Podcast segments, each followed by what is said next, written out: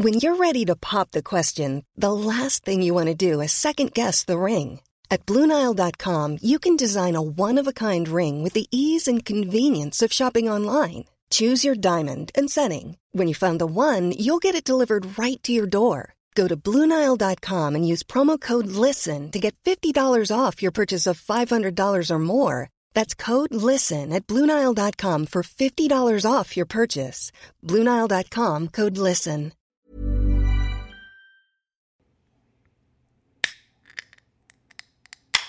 I do like the idea of sex worn baskets. Sex worn baskets.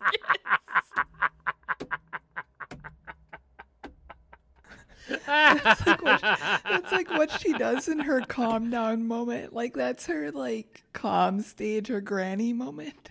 The rest of her is just wild. She weaves baskets while having sex after war. Stop! Stop! Stop! Stop! I'm I'm gonna I'm gonna fuck up the pattern. Other people smoke a cigarette after sex and war. Athena weaves baskets. Real. Fucking taboos, don't you know? Don't you know? These women over here.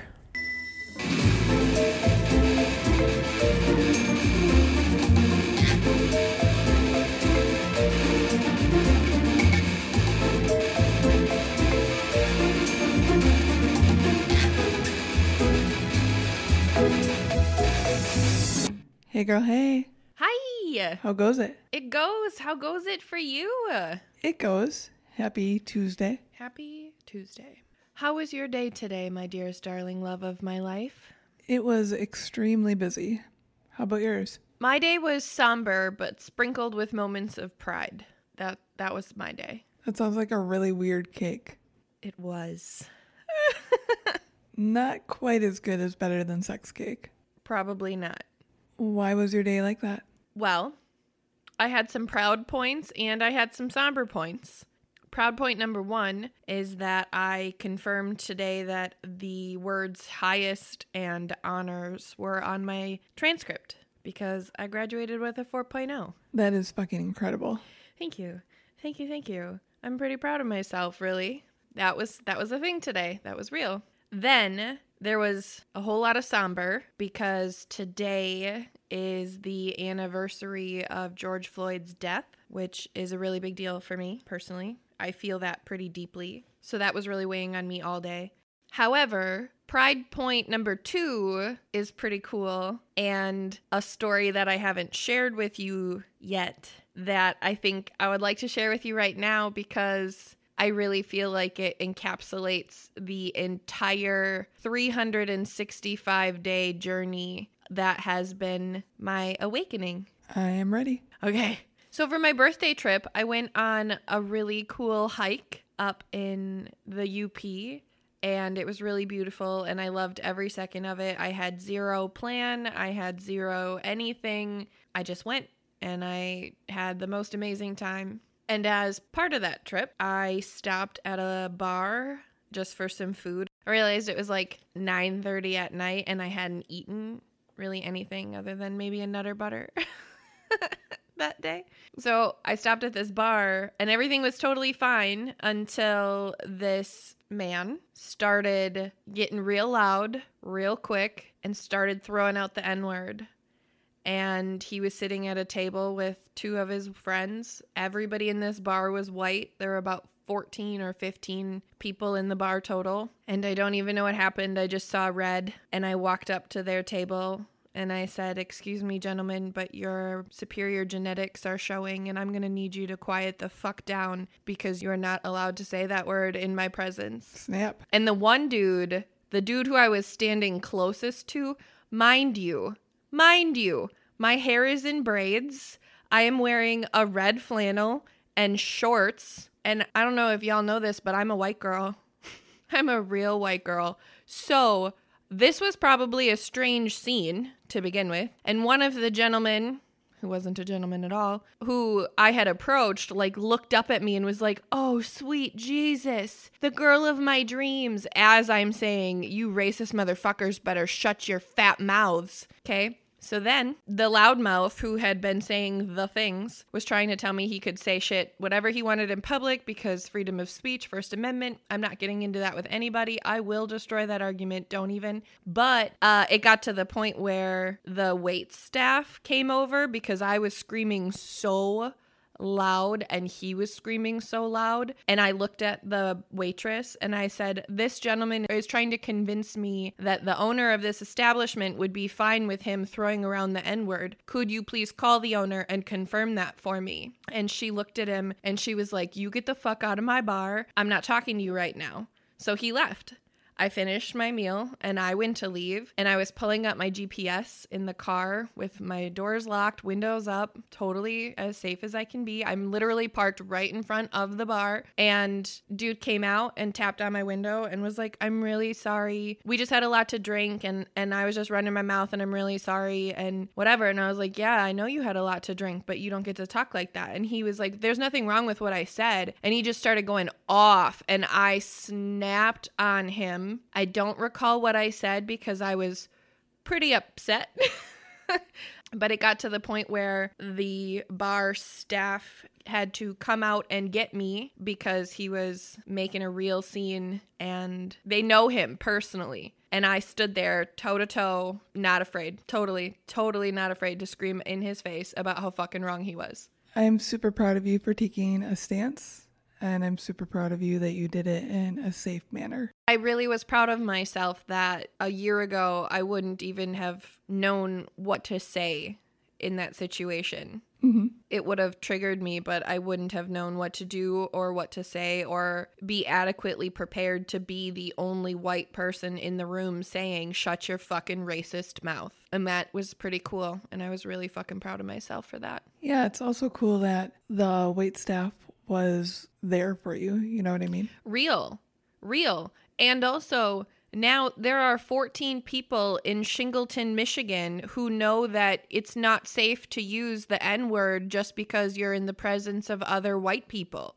That's a big fucking deal to me. Mm-hmm. So, shout out to those 14 people. Y'all, I hope that you never forget the angry little white girl who was willing to tell Sammy to shut his fucking mouth. Fuck Sammy. Fuck Sammy. So there, that was that was my day. That was what I had to share about today.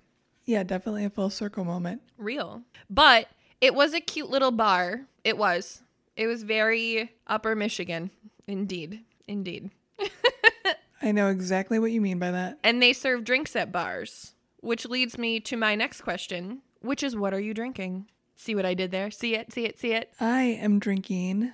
Actually, you mentioned Michigan, so now I'm curious as to where this is from. okay, I'm not sure where it's from, but this is called Four Phantoms. It's an American blonde ale by War Pigs, and I don't know, there's a lot of names on here, so I'm just going to read them all. Okay. So the primary brewery I think is War Pigs, but it also says Three Floyds and Mikkeller, and I don't know if maybe that's the art on the can because the art is incredible. Oh my god, so cool. Oh, it's like a tribal Sons of Anarchy, indigenous beautifulness. Oh my god, that's so fucking cool. Oh, he's like a Viking Oh. or like a oh. Greco-Roman thing. I can't even can't even tell. I see it now. He looks like he looks like Hermes. Yeah, he has the winged helmet Yeah. or winged helm, I should say. So the description is ethereal American blonde ale rising triumphant from the daily trials of monotony, and it is delicious. I didn't even know that I liked blonde ale. I don't even know what that is, but it's good. I don't even know what that is. I love you. What are you drinking? I have this beverage that I actually was incredibly skeptical of. It is a passion fruit pineapple papaya marshmallow sour. Uh huh. Yeah. By WeldWerks Brewing Company. And um, okay, I would like to start with the disclaimer of I don't love marshmallow. I don't love marshmallow anything. I don't like marshmallow. I don't like the only time I eat marshmallow or enjoy it is in s'mores. And I have like a five s'more per summer capita. So I'm not a huge fan of marshmallow. However, this beverage is fucking delightful. It legitimately tastes like it tastes like a Jolly Rancher. It's so fucking good. It's super sweet, but it's not like it's not It's not sweet though. It's it's kind of like a watermelon Jolly Rancher, except I don't love watermelon Jolly Ranchers. I like this better. Yeah, you basically just listed a ton of things that you hate and then said you like the beer. I did do that. That is accurate. That is exactly what I did, and that's real. But I really don't. I really don't hate it. I'm trying to see if there's like a thing on here. That can is really cute. Isn't it? Isn't it so cute? Looks like a little party. It totally made me think of a, a pineapple upside down cake too. So I was like, fuck yeah. It doesn't say shit on here about it about it other than it's a sour wheat ale. So I'm gonna stop looking at the can now. Noted. So we just finished up our Girls Just Want to Have Fun month, and we're rolling right into another themed month. Girls just wanna have fun. Celeste can also sing you this month's theme. Wait, wait, wait, wait though. I'm not ready. You didn't sing last time. That's not happening. Can you please sing either one of last time's series title or intro sing this month's series title? No. Pick the lesser of two evils, baby. Come on. Come on. There is no lesser of two evils. Both are in keys that are completely out of my range. Not that I even have a range, but if I did, those would be completely out of them. Okay, let's see what I got. Let me try. Give me a beat. Dun, dun, dun, dun, dun, dun, dun, dun, dun, dun. right? Is that how it goes? Let's hear it for the boys. There we go. Was that okay? Yeah, do the second part though, because now I feel like it's incomplete. Oh, okay. Let's hear it from my baby. I don't know the rest of the fucking words. You missed. You, missed. Let's give the boys. Let's a give the hand. boys a hand. Yeah, okay, okay, okay, okay, okay. There we go. Oh, okay, okay. great. Should I do it again or no? No, I think it was absolutely perfect the way it was. I hate you. Okay, let's go. So, I would love if you could tell our listeners what we're kicking off this series with as far as the topic goes. Or if you want to explain this series or anything, because I am doing awesome. We are doing we are doing good. I was about to just jump right into it too, so you're totally fine. This month we are going to be celebrating men. We're going to be celebrating men in a lot of ways, in dad ways, in just the fact that they are men kind of ways. We're going to be talking about a lot of stuff that really seriously we think society doesn't talk about enough as it relates to men as a whole. Would you like to know a fun fact? I was not expecting this question. Yes, I would. Neither of us are men. Oh, wow. Very surprised. I know that that's surprising to you, and I'm sure to our listeners as well. But I think it's really important for our listeners to know that we are not going to have a series all about men by ourselves. That would be unfair because we're women. How could we speak to the problems of men by ourselves? That just is inappropriate and weird and fucking goofy. And I think that our listeners should know that we are not going to go into this series ill prepared or solo sided. Are you saying hint, hint, wink, wink, there may be some guests? I'm saying hint, hint, wink, wink, yes. Do we need to roll out the red carpet? Burp, burp, burp. Actually, our first guest for this series just got here. So let's go grab him before we introduce today's topic. Beautiful.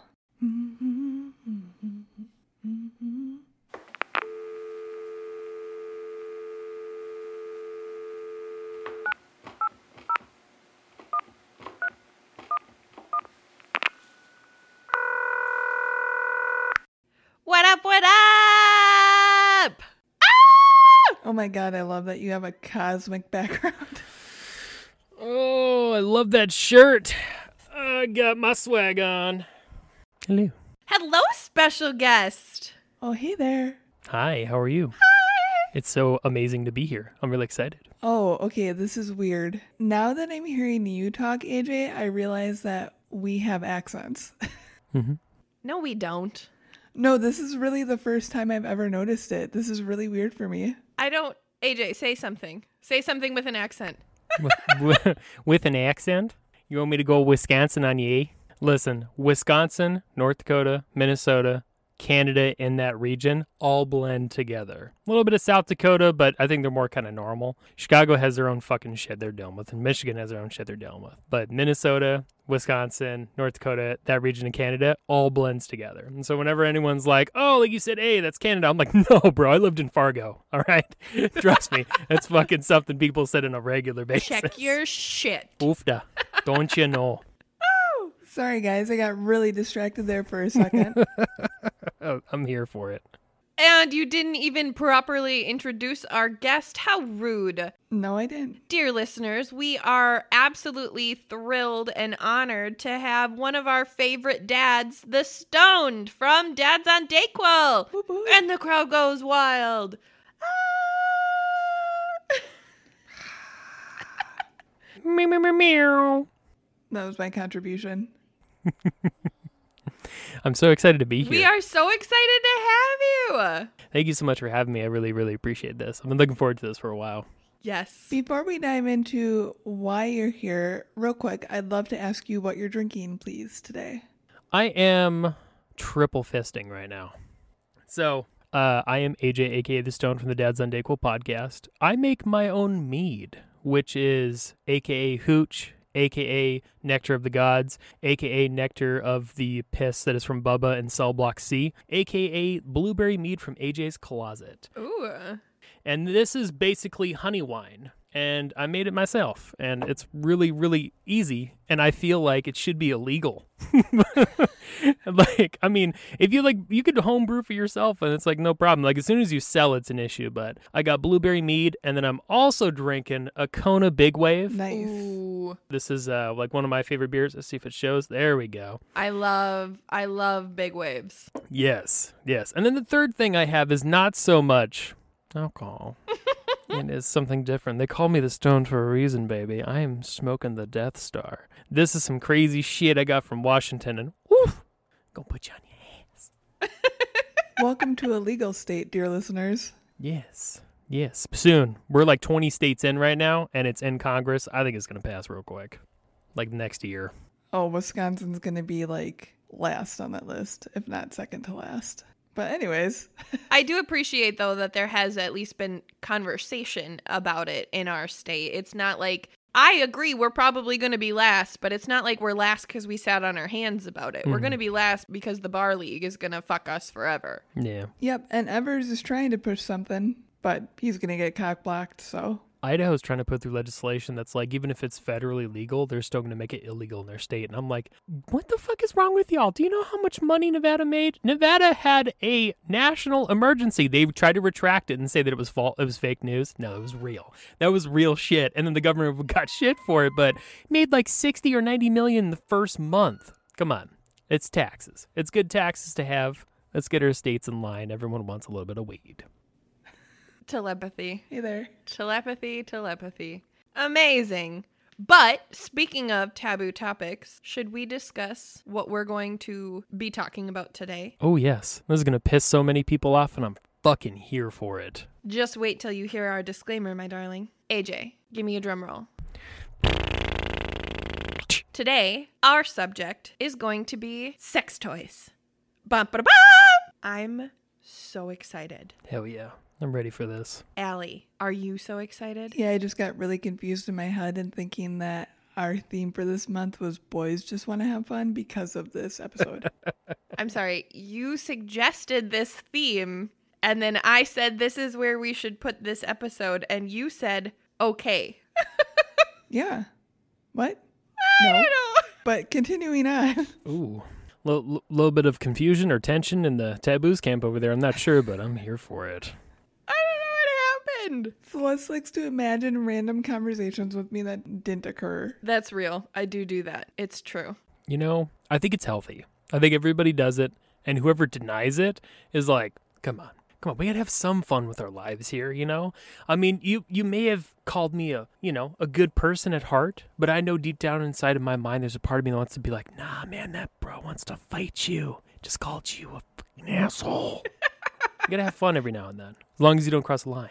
Gotta have fun. It's true. I'm sure we're going to cross some lines today, though, and I'm here for it. Send it. Shall we get into today's disclaimer before we start talking about some toys? Let's. Down. This week's episode will have a content warning as we will be discussing explicit concepts, which isn't weird, right? Welcome to Taboos. We are also discussing sexually explicit content morally not suitable for the consumption of minors. However, it is the position of Allie and myself that the concepts discussed in this episode do not discriminate to the age of any person should they choose to explore their bodies and sexuality as a whole. Allie and I are firm believers that sexuality should not have any societal boundaries as long as all parties are consenting adults. Shout out to our episode on consent if you're confused as to what that means. Rapists, pedophiles, and people who hurt animals, y'all can choke on a stick. Thank you so much. We will be moving forward with the following information and conversation with the intention of normalizing sexuality, personal preference, and the freedom of physical expression. As always, we must impress sexuality encompasses so many concepts, and you are free to do what you choose with your body always. Something sexual that makes you feel good is never a bad thing. In whatever that means to you, in the infinite scenarios it could possibly mean.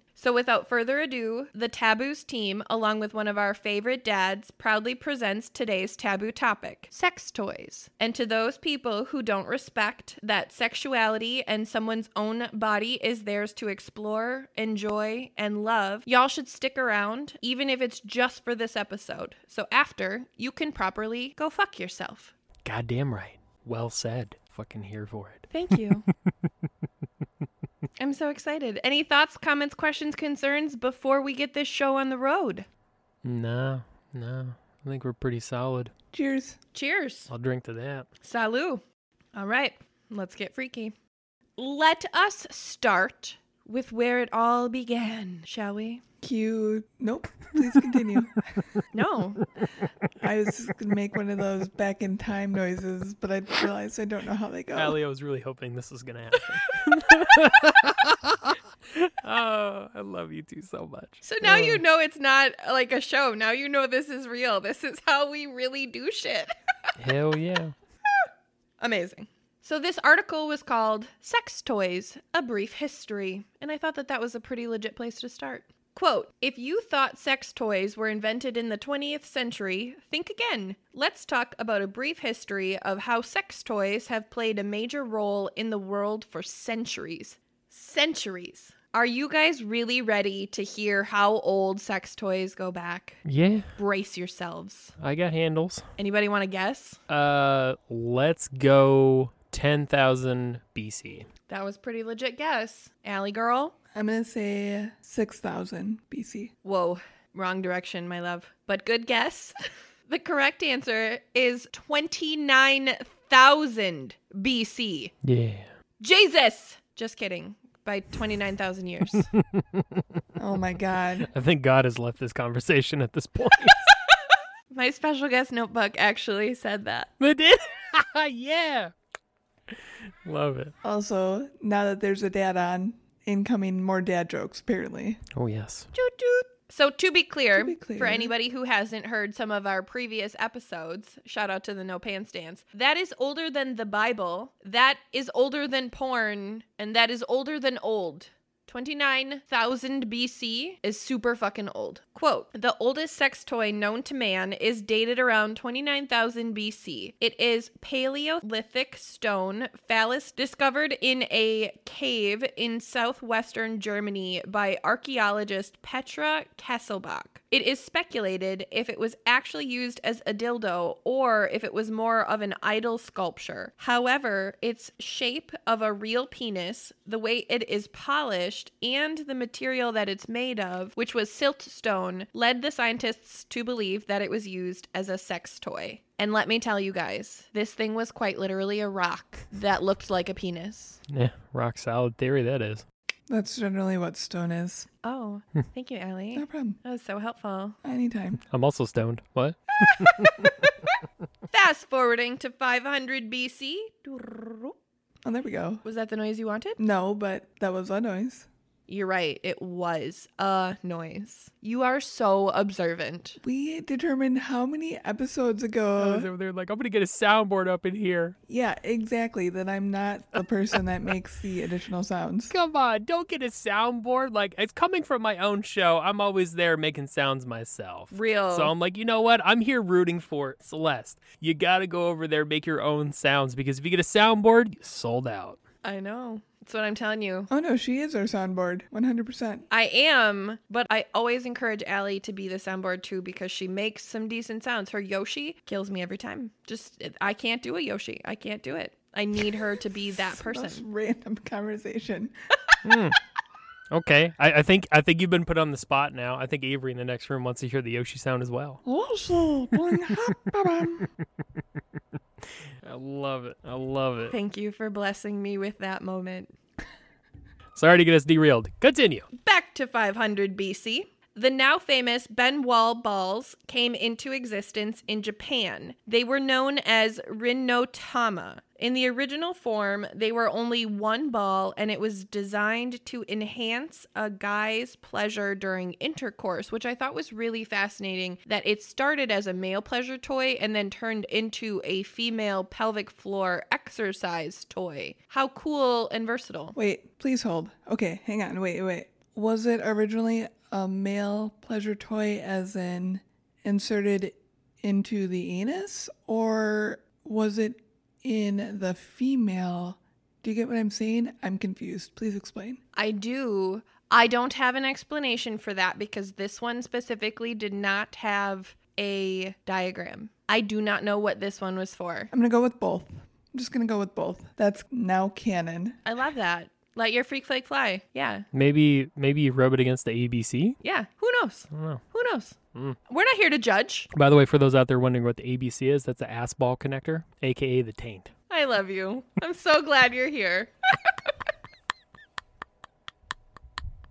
Eventually, they evolved into the familiar toy that we know today. Two balls that were designed to help women improve the strength of her pelvic floor muscles. So that's what I was saying of I don't know the difference, I don't know what was what, but I do think it's cool that that concept was versatile for both men and women and that was from 500 BC, proving that sex toys could be used for men and women from not as long as could go back in time, but like still pretty far back in time. Yeah, definitely. Yeah, it's really interesting. It's like, hmm. These first appeared in the West at the end of the 16th century, where they were used primarily by men, while in Thailand were used to promote penis enlargement. So let's acknowledge in 500 BC, shout out to the birthplace of size shaming. Yeah, that's insane.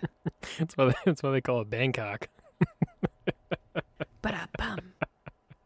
Oh, too good. Then, our next pit stop is in 300 BC. Quote, the first documented use of a dildo comes from ancient Greece, where merchants sold something called olisbos. Fashioned from stone or leather, or in some cases wood, the olisbos became a tool bought primarily by single women, or so cultural evidence would have us believe. End quote. Super triggered by it being wood. No pun intended. Oh, just you wait. We're going to talk about all of the materials that have been used for sex toys. I made this list. Just you wait. The word olisbos originates from the word meaning to slip or glide. Quote A third century BC text by Herodotus documents a conversation between two women.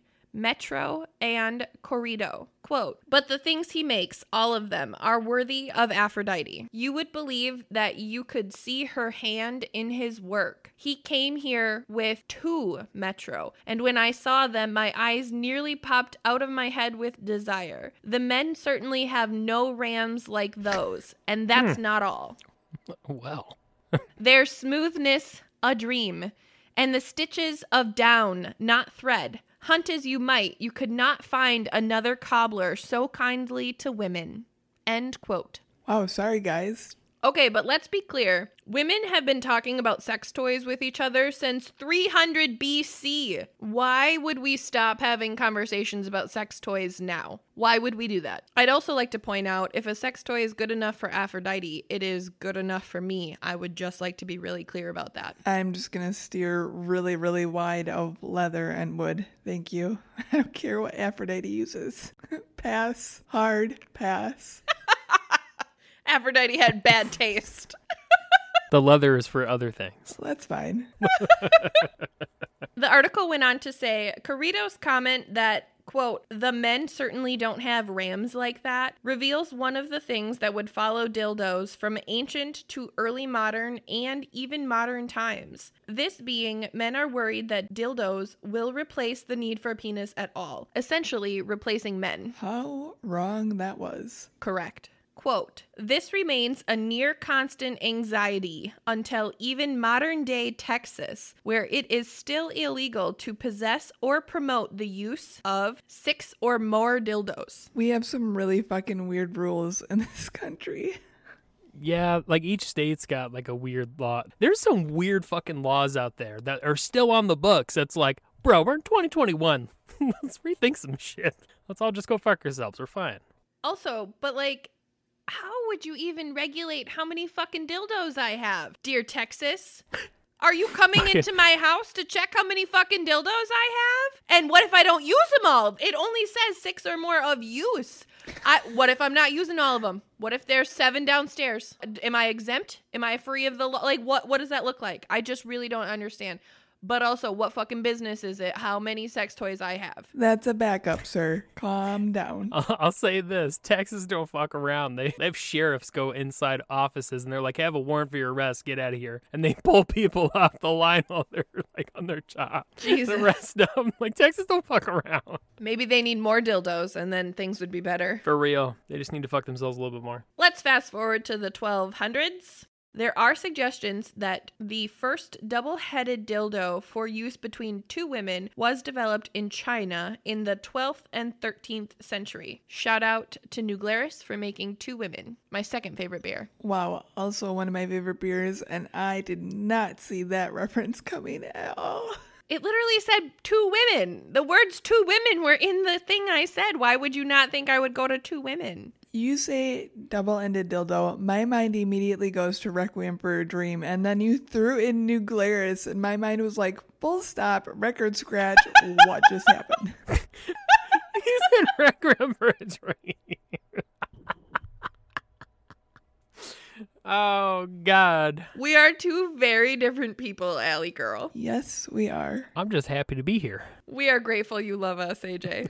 the next segment of time we're going to talk about is the 1400s. Renaissance Italy. Welcome. Buongiorno. Where olisbos upgraded to diletto from the Italian word for delight. Quote, this first references to the modern day term dildo in its origin. Nifty. I love language. Learn something new every day.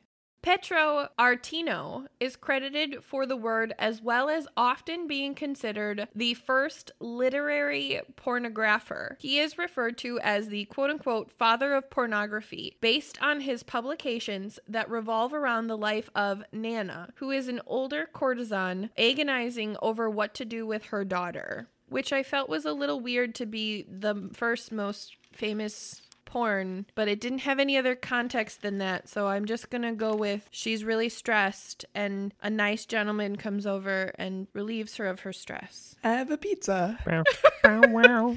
What do I do with this pizza guy? What, what what would that be back in like 1200s? Would that be like like a round table and chill or some shit? Welcome to my dungeon. Are you still watching? I. Keep going. I gotta stop. Okay. Quote Even with a liberal amount of olive oil as lubricant, the Diletto was not as comfortable as today's models. You fucking think? That- What a way to find out you're allergic to olives. I'm also just gonna say that I I also don't enjoy the smell of olive oil, so ugh. apparently this episode is full of triggers for me. Only butter in her house. Apparently, I didn't know. I didn't know to be ready for the disclaimer to apply to you. I didn't know that, Allie girl. But here we go. Let's keep let's keep trucking along. We're good. Welcome to 1592. Quote, the dildo avalanche, which really that that concept, that imagery really made me laugh. So let's say it again. The dildo avalanche. Well, you know, when they say it's coming down, it's fucking coming down. Am I right? This is actually what happened in Delta. Delta? Nope. Please continue. Can't even pronounce what I'm trying to say.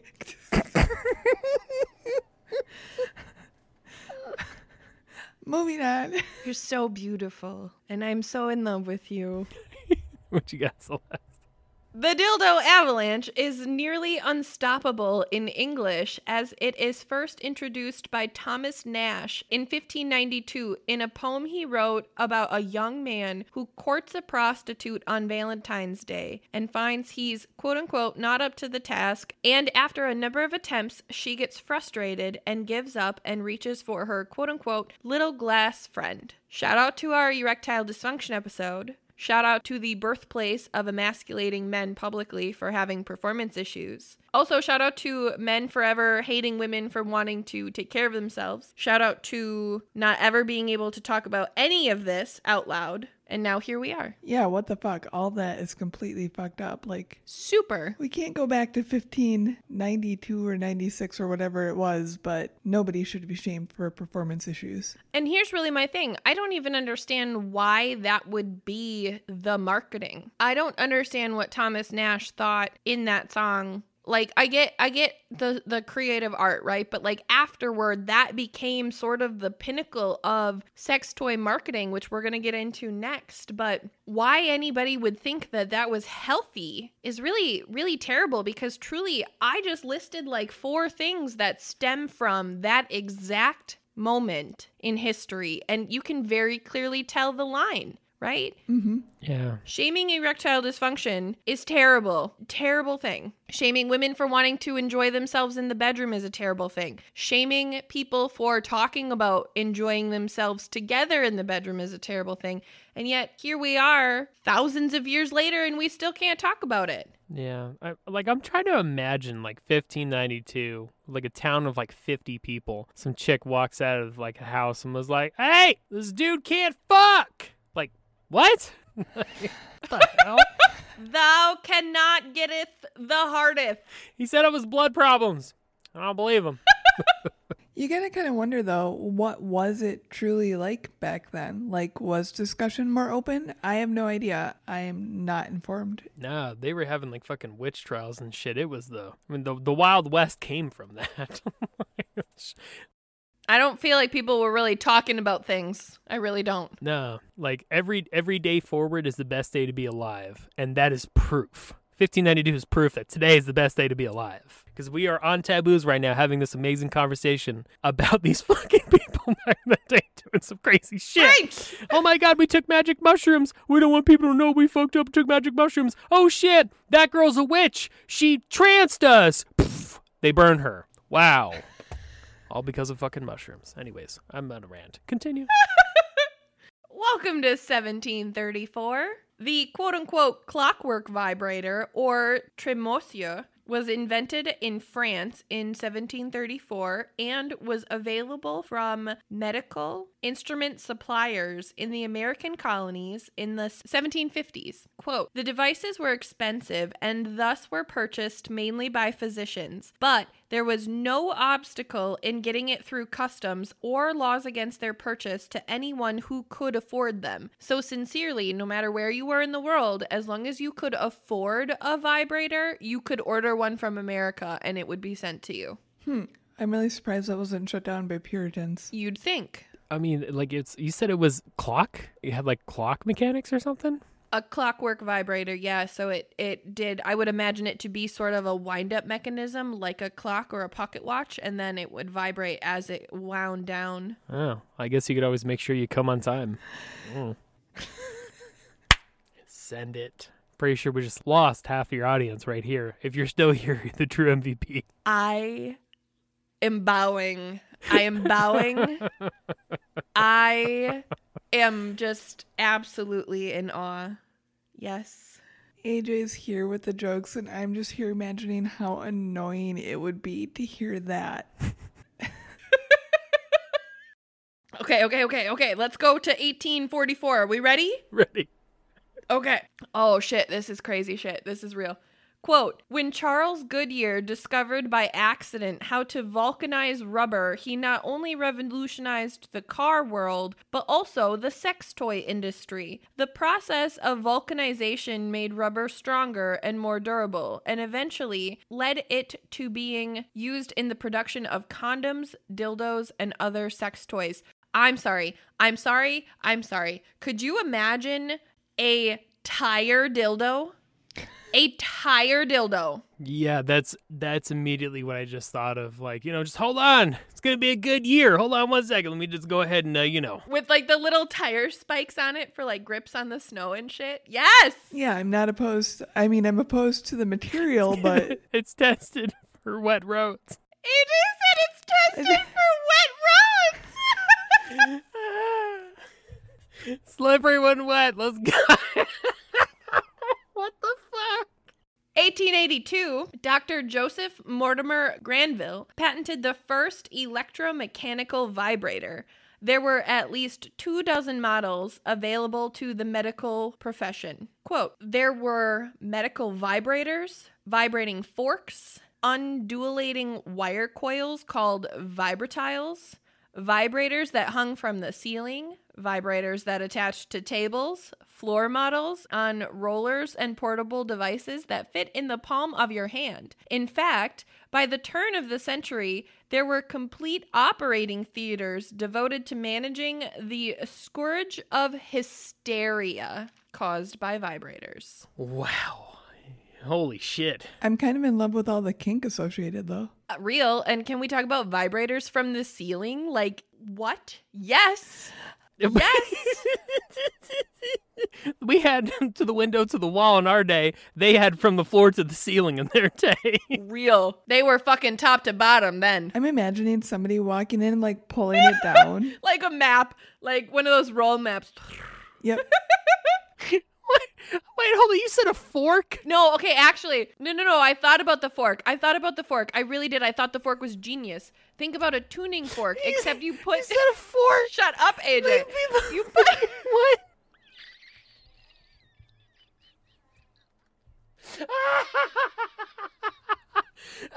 I'm not even explaining it to you. I'm moving on. I'm done with you. In the 1890s, we saw the creation of the motion picture. Soon after, early filmmakers began producing the first porno flicks, some of which included shots of women masturbating with various sexual aids of the time, including strap ons and vibrators. In the 1900s to the 1920s, Quote By the turn of the century, there were more than 20 vibrator models available running on electricity, batteries, foot powered, or water powered. The prices could vary from $5 to 200 End quote. I really loved this, and I have to share this with you guys because this is the ultimate pun, and I'm so excited to be delivering it. The most expensive vibrator on the market was called the Chattanooga, flooding basements since 1900. Wow. Fucking send it, bro. Thank you, thank you. Allie hates me. It's fine.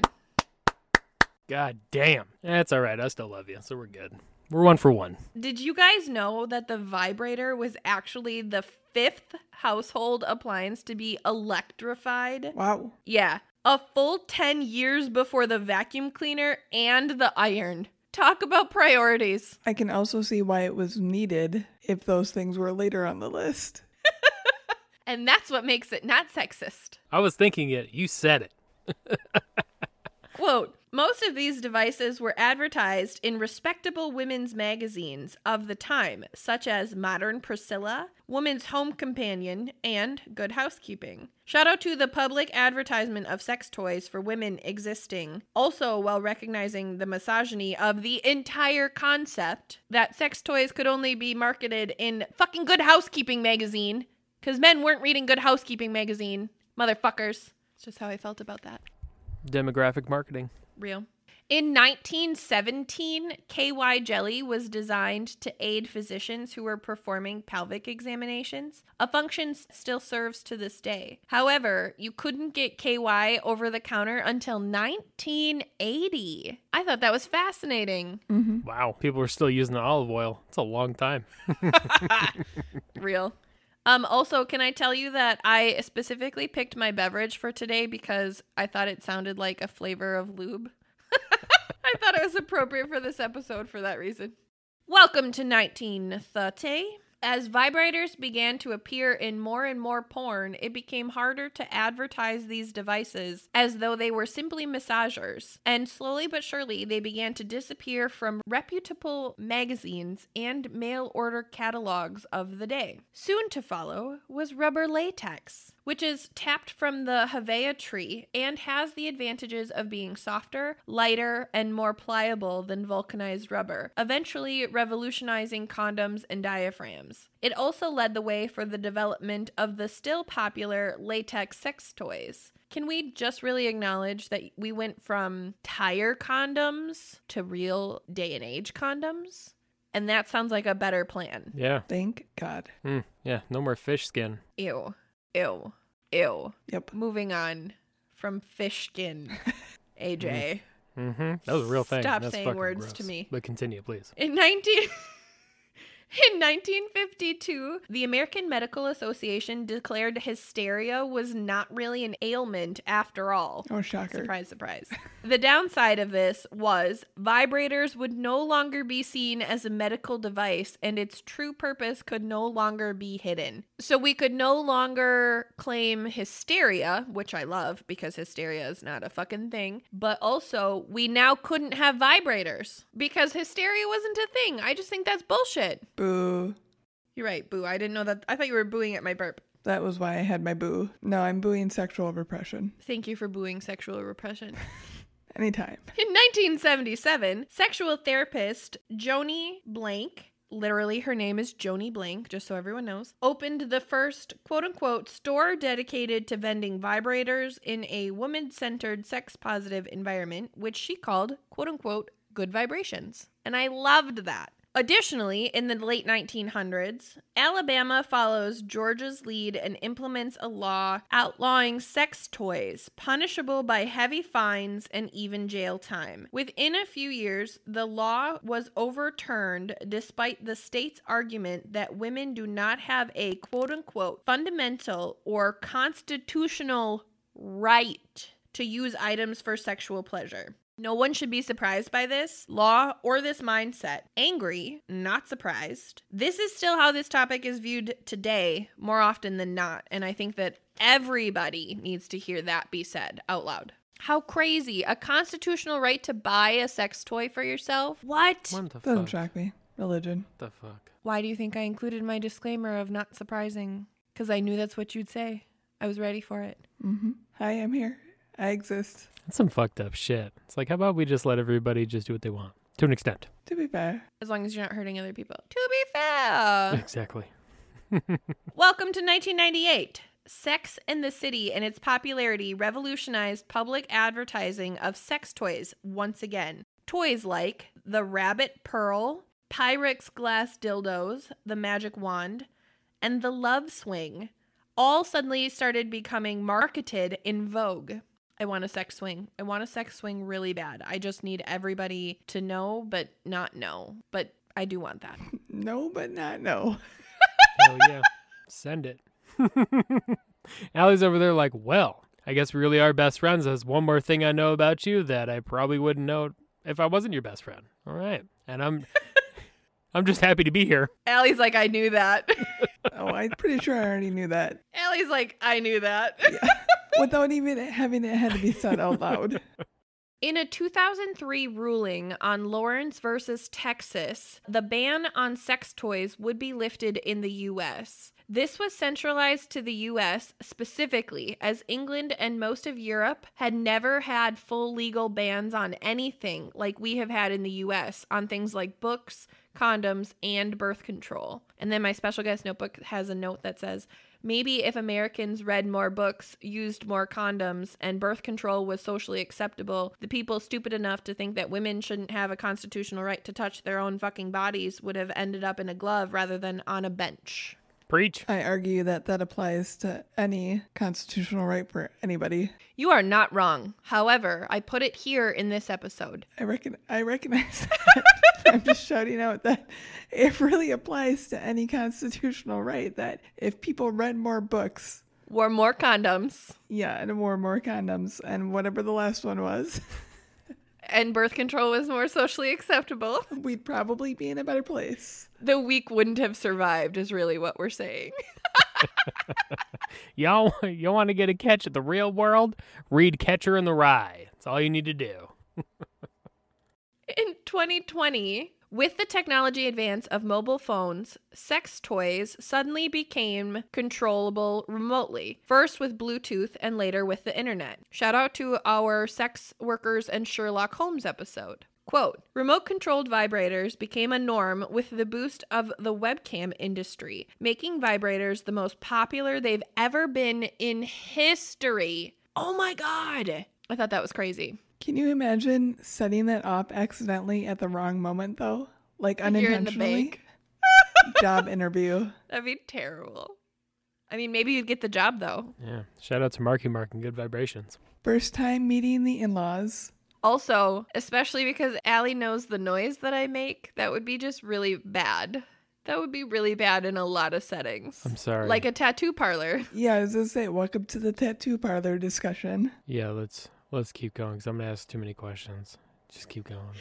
The sex toy industry is growing from a $15 billion to a projected $52 billion industry in 2026. Damn. Holy ballsack. It's not already that? No. Damn. It did not say what it was currently. It just said that it started from a $15 billion industry to a current, uh, or excuse me, a projected of 52 billion in a few years. Yeah. Praise Amazon. Real. So, before we go into our next section, I really just wanted to recap, and especially because Allie already said something similar, what the materials we covered in that section, additionally to any other materials that we know sex toys to have been or be made of. Are you guys ready to do that? Mm-hmm. Yep. Sweet. So, sex toys in general are made of all kinds of things. The list looks similar to stone, wood, leather, glass, vulcanized rubber, aka tires, rubber latex, silicone, steel for like certain types of pelvic floor weights. And then people also use other things like fruits, vegetables, whatever. Do you, boo boo? I don't care. As long as you're not hurting anybody or anything, let your freak flag fly. Do you guys have anything else that you can think of that would be like a material or a thing for a sex toy that I did not cover? I'm just gonna say, please do the random objects safely so that you don't put yourself at risk of infection. True that. Okay, thanks. Bye. Just for my peace of mind, if not yours. Real. There's a stand up I saw this girl was talking about. She had to go to the hospital because she tried using a like her hair curler or something like that. Nope. I don't know what it was, but she found out she was allergic. She was allergic to latex because like the handle was latex, and I was like, "Whoa, what a hell of a story to tell your tell your doctor." Oh my what god. happened? Well, Okay. Yeah, I'm just gonna say experiment safely. Mm-hmm. Mm-hmm. Mm-hmm. I don't like any of that. I don't I don't like any of that. Okay? Moving on now. The next section I think you guys should know is titled Why Do We Only Talk About Sex Toys Like They're for Women? Because I really think that that's a very common misconception in society that sex toys are only for women. And truly, we slotted this episode for this month because, AJ, this topic started when you and I were talking about sex toys for whatever fucking reason we were in our friendship, because that's super fucking normal. And we said, let's talk about this. Like, there isn't enough conversation conversation about sex toys for men. And I personally, as a woman who has had sex with men, know that the men that I've had sex with have not been super aware of toys or thought that they were acceptable. Allie, do you have a similar experience? Yes. So I really just want to talk about why. Like, wh- why? Adria, do you, why Why what? why do you think? yeah, why? I can't even like phrase what I'm trying to say right now. Why do you think that sex toys are only talked about like they're for hmm. women? I think it comes from one of those like locker room things. You know, there's a lot of locker room things with like boys to men, right? That are like super taboo, which is why we're here right now talking about this subject. And one of them's like, "Oh, bro, like you're not really a man. Like if you, you know, use a sex toy, that's that's for fucking women. You're just supposed to use your dick and do what you're supposed to do." Like, no, bro. Let's leave all that fucking 1960 locker room talk in fucking 1960. We're living in today. We're living in 2021, which is a time where not only can you get sex toys like you think you can, there's a plethora of sex toys. And I think that everyone should be able to freely and safely explore their bodies how they wish to without scrutiny from other people. Like it's just fucking bullshit. It's like why why should I live my life according to your rules? Of course there's rules that we set for each other to make sure that we're safe, like don't murder, don't rob, all this other shit, right? But it's like why am I going to sit here and think, oh man, I, you know, I, I wonder if I'm not going to be accepted by the tribe because I wanted to use a dildo myself. Fucking send it, bro. Who gives a flying fuck? All that bullshit can just be left in the past. We're about today, which is right now. Right now, you know what? We're feeling freaky. Let's love ourselves. And if we don't love ourselves, who the hell's going to love us? Who the hell can we love? You know? I appreciate all of that. Spinning off of that, do you think that a lot of the and this is just me speculating, but do you think that a lot of the um, idea around male sex toys is based on either of the following ideas? Either one, they're to help enhance it for the female. So, like, I'm thinking cock rings, for example, not truly really their sole purpose, but like proposed as such. Or B, using something like a prostate stimulator is seen as being a homosexual thing when really it's like just an enhancement thing. Yeah. So I don't know. I was just kind of thinking of it in that perspective. Bye.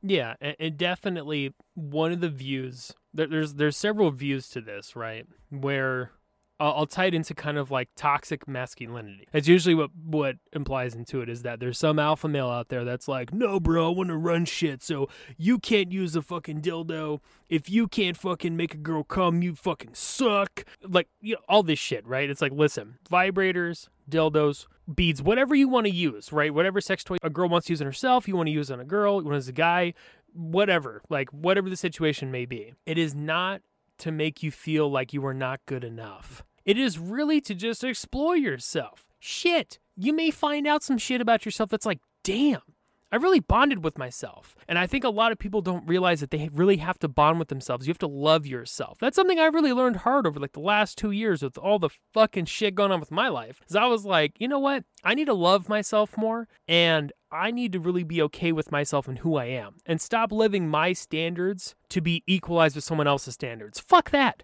I'm going to make my standards what I want. And so it comes down to people like, oh, like, bro, like, you're so fucking homo for using that dildo on yourself. Fuck you. Get the fuck out of here. What, you're gonna sit there and be so fucking insecure with yourself that you're gonna try to pour that on me? Get the fuck out of here. Two, you're not gonna sit there and tell yourself that you were inadequate because you wanted to use a vibrator on your your significant other, whoever, you know, that person may be. And it's, I think we just need to be more okay with ourselves and way less not okay with what everyone else is doing, you know?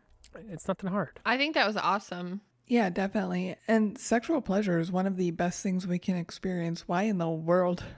Why would we hinder ourselves in any form of that? Real. Right? Why, why do we have to hide in a room and do it to ourselves like it's it's shameful? No. Dude, if you can really bond with your significant other, whoever that may be, and then you can bond even fucking further with a simple little toy, fucking send it, bro. We as far as we know, we have one life to live. And let's fucking live that life as hard and long as we can. Pun intended. Amazing. And also, let's take that entire thing and specifically talk about toys that are made for men. Okay. Deal. Mm-hmm. I have a list of them because I think that that's really important. And you guys, I loved all of that. Thank you for letting me ask that question. AJ, thank you for everything you brought to the table to answer it. Like, seriously, I think that that really set the tone for what we're going to move forward with and some of the other research that I did. And what you're saying is going to prove to absolutely be true time and time again. So I really, really appreciate you bringing it out at the forefront in a really real and tangible way as a man because I think that that's really, really important for other men to hear before we go into this. Of course. One of the first things on the list for toys for men are masturbation sleeves. Shout out to Fleshlight or similar products. The next thing I have on the list, Allie, shout out to your cock rings, ring cocks, whatever you want to call them, depending on if you're a team empath or team dead inside. These can be as simple as restrictive enough to simply cut off circulation to the penis as it swells, making it more difficult for blood to leave the penis, all the way to ones that vibrate and also wrap around the testicles. So there's like a fuck ton of cock rings out there that do different things, some that are just for you, some that are more for her, some that are for both of you, but really cock rings are a thing and they're really fucking great sometimes. If you're interested, go try one. The next thing on the list is masturbation eggs. And I specifically have on here, AJ, what is this? So, AJ, what is this? Um, you know, I think I saw a video on this and I don't know if it's the same thing. It was like a one time use thing. Yeah, this may shock some people out there, but I think I know what this is cuz, you know, fucking YouTube rabbit holes. Okay. Um there's a fucking company out there and there's there's a demographic for everything. So everyone take this with a grain of salt. There's a demographic for everything and there's a demographic for people out there who fantasize about, you know, like let's say like hentai, something like that, right? So you're thinking about, you know, this giant monster doing whatever. There's actually sex toys out there where if you were to be, in a sense, probed by an alien and it were to impregnate you with an egg, there is a toy like that where it does have an egg and then the egg like dissolves into like fucking oil or some shit. And yeah, there's some weird shit out there. And you know what? If that's your thing, No judgment. my bad for saying weird. No judgment. No judgment. It is weird, but no judgment. Yeah, no judgment. It's like, whoa, left field. But Yes. there is things out there where I think that might be what it is. It might be something totally different. We may learn the new thing today, but there's a fuckload of sex toys out there that is just available on the market, and it's it's interesting. I have more. I have more. I think it's actually similar to a sleeve, to be honest. And I know what you're talking about, AJ, and I think that's by a company called Bad Dragon. Welcome to also the world that I've randomly ended up in in random explorations. yeah, fucking rabbit holes are real.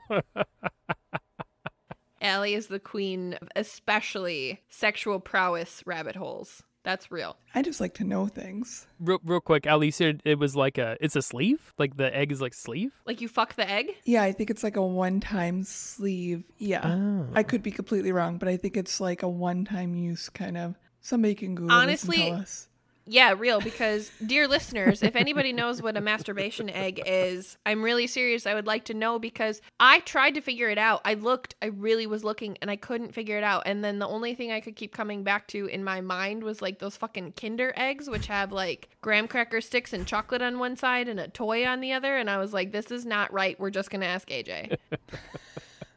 Oh, let's move on.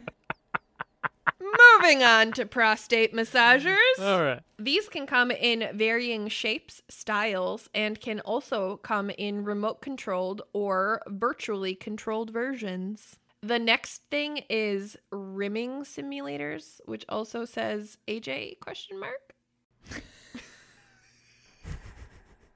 Rimming simulator.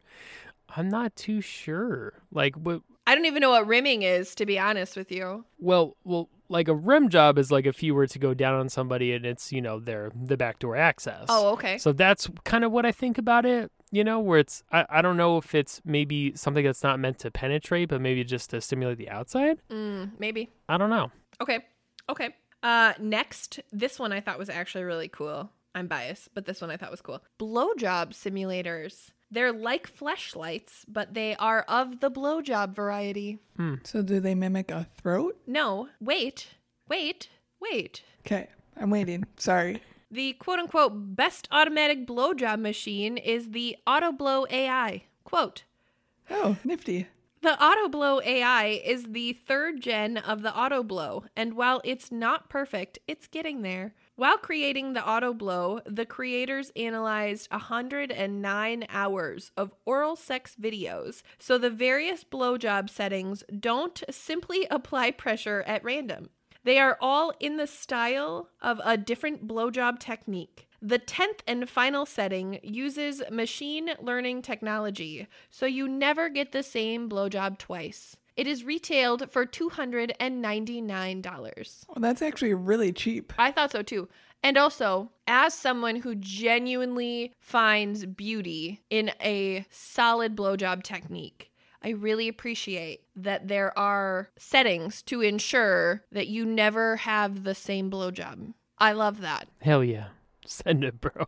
They needed to come up with a better name for that machine. Auto blow AI. Like I'm just imagining like this is this is something I thought of a while ago when I was listening to a podcast about art, artificial intelligence and I was like, you know, there's going to be at some point where someone's like, "I want to fuck a robot." And it's like, "Well, hold up. Like that's hold up." And its name is Auto blow AI. Yeah, it's it's like, "Whoa, man, like not knocking anyone's shit, but I'm just kind of curious." It's like, you know, why? And you know what? This thing looked like a little fucking vacuum cleaner rocket ship for your cock. This thing looked like if you pushed the wrong button, it was gonna sprout a jetpack and leave with your dick. Hmm. I'm not saying it wouldn't have been a great hmm. experience. I'm just saying it looked a little intimidating. Yeah, that sounds intimidating. I'm literally just imagining a reverse sex machine. So, Yeah, that's kind of what I'm imagining too. It's kind of like a reverse sex machine. I don't know. Okay, moving on. okay. Anal beads, plugs, vibrators, strap ons, and dildos are all in the realm of sex toys for men. However, there's a small public service announcement for anybody who is interested in anal play. Please never put anything in your anus that is not a sex toy in terms of masturbation. Light bulbs, bottles, vegetables, don't fucking do it. Your sphincter muscle is the only muscle in the body that actually pulls inward rather than pushes foreign objects outward. If what you're putting in your body does not have a stopper, it could get stuck and you could die. Mm-hmm. yep. Real talk. Do not put a light bulb in your mm-hmm. ass. Your ass will crush it and you will fucking die. Mm-hmm. Don't. Get a butt plug. No one will judge you. Do you did you guys ever watch the show 101 Things Taken Out of the Human Body? Mm-mm. No, I would never watch that. No, it's it's pretty much a show about people who got like impaled by things, but there was one where someone had shoved something up there and it got stuck, and it's like, whoa. No thanks. Or uh, shout out to Jackass, Ryan Dunn, R.I.P. Buddy, shoved a toy car up his bum. Well, that's interesting. Terrible ideas. I know so many nurses who have told me horror stories of emergency room tales where there was a gentleman who put a wine bottle up there and like his body seriously ate it. Like, you guys, that sounds really vulgar and terrible and like really gross thinking that your anus like ate something that you put up there. But I'm serious. That's what happens. It's not coming out. It's not coming out.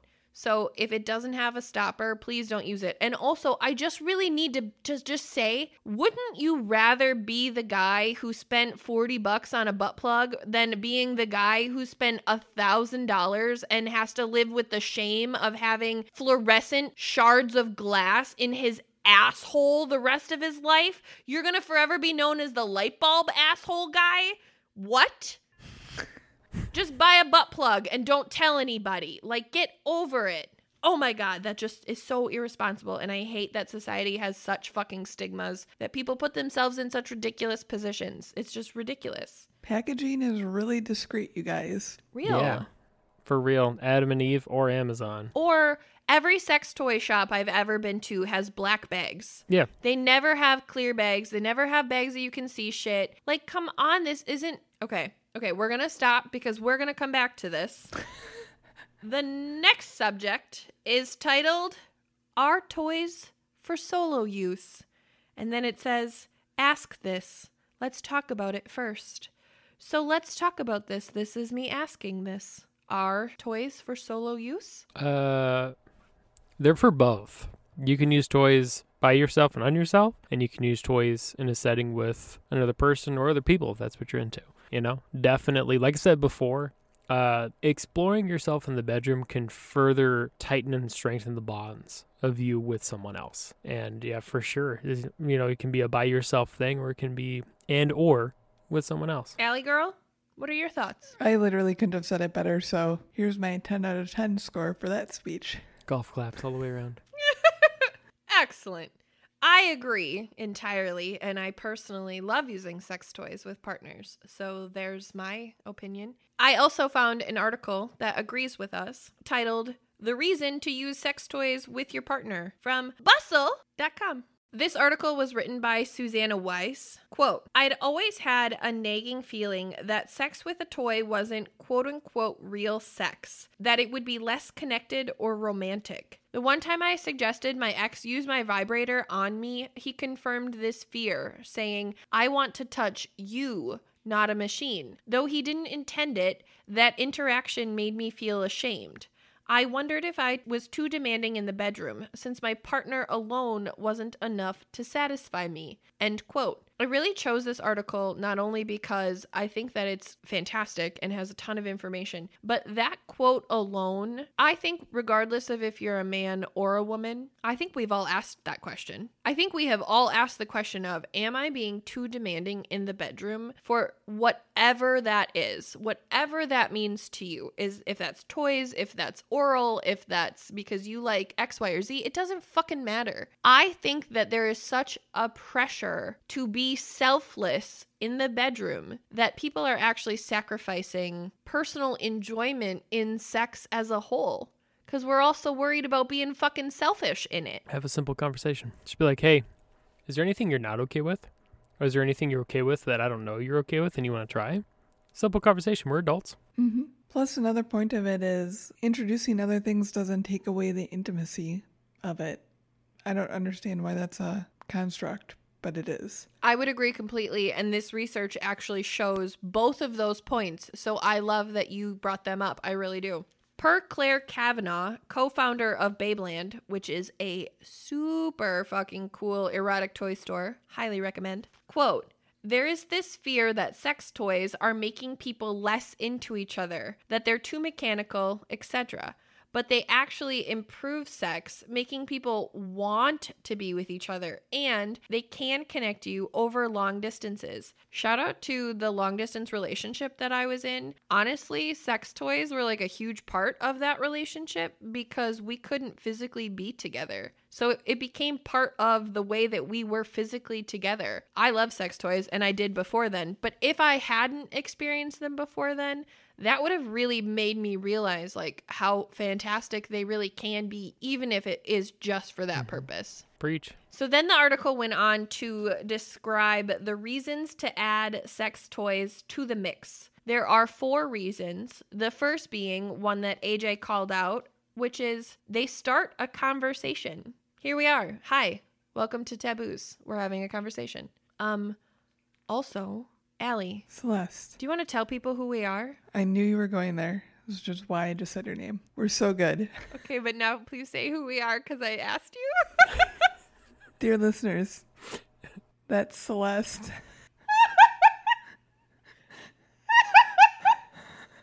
Allie's over there like, how many beers is that? Is that three or six? Shit.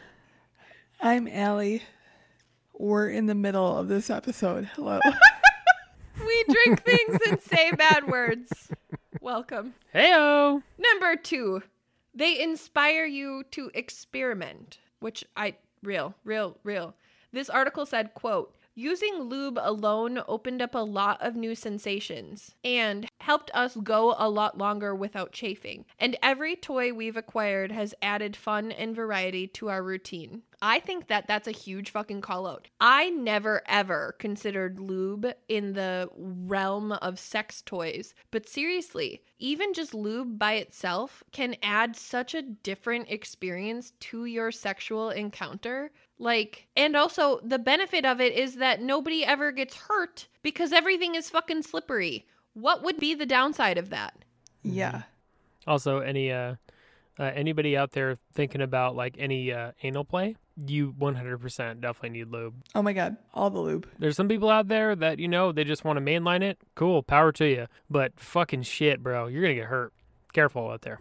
That was a real call out, and I really appreciate you making that because I didn't make that association, not because it's not valid. I just didn't think about it. So I really appreciate specifically, as we're talking about sex toys for men, that call out. Thank you. Number three, they can let you orgasm during intercourse. Quote, First, let me say I would never want anyone to feel ashamed about how they do or don't orgasm. Orgasming during penis in vagina sex is just not always possible and necessary either. Shout out to our No Pants Dance episode when Allie calls that out. Nevertheless, I was always curious about what it would feel like to come with my partner inside of me, or even at the same time as him. Using my sex toy lets us do that. I love how connected it makes us feel. Another bonus sex with a toy is highly effective when we're on short time since it takes care of both of us simultaneously. Which, yes, real. Oh my god, you can take a 20 minute quickie to a 5 minute quickie because like that shit goes up to level 10 and that that's like a that's a real orgasm very quickly. Shout out to Jordan, aka the Gnome, as he says, I got shit to do. I ain't looking to make this 20 minutes. Let's go.